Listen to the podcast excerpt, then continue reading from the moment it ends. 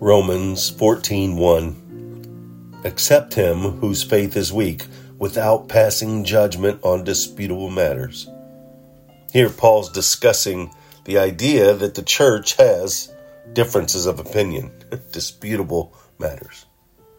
And we can all attest that they happen. But Paul here is saying that we are not to quarrel about issues that are matters of opinion. Differences should not be feared or avoided, but accepted and handled with love. Don't expect everyone to follow or think or even be the best possible person they can be, to agree on every subject.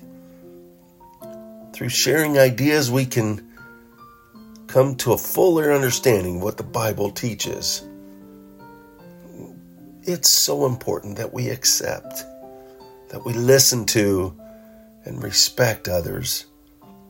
Differences of opinion should never cause division. It can be a source of learning and a richness in our relationships. So who is the weak faith person?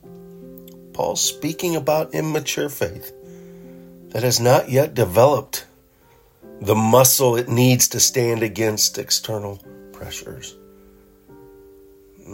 We got to be careful. We've got to be careful with judging nothing, holding up the truth, defending God's truth, not our opinion. Here, Paul was discussing the idea that, you know, someone who's come to faith may have been someone who worshipped idols before they became a Christian. And he might understand perfectly well that Christ saved him through faith and that idols have no real power, but still, because of his past associations, needs help, and sometimes can go back when badly shaken and revert.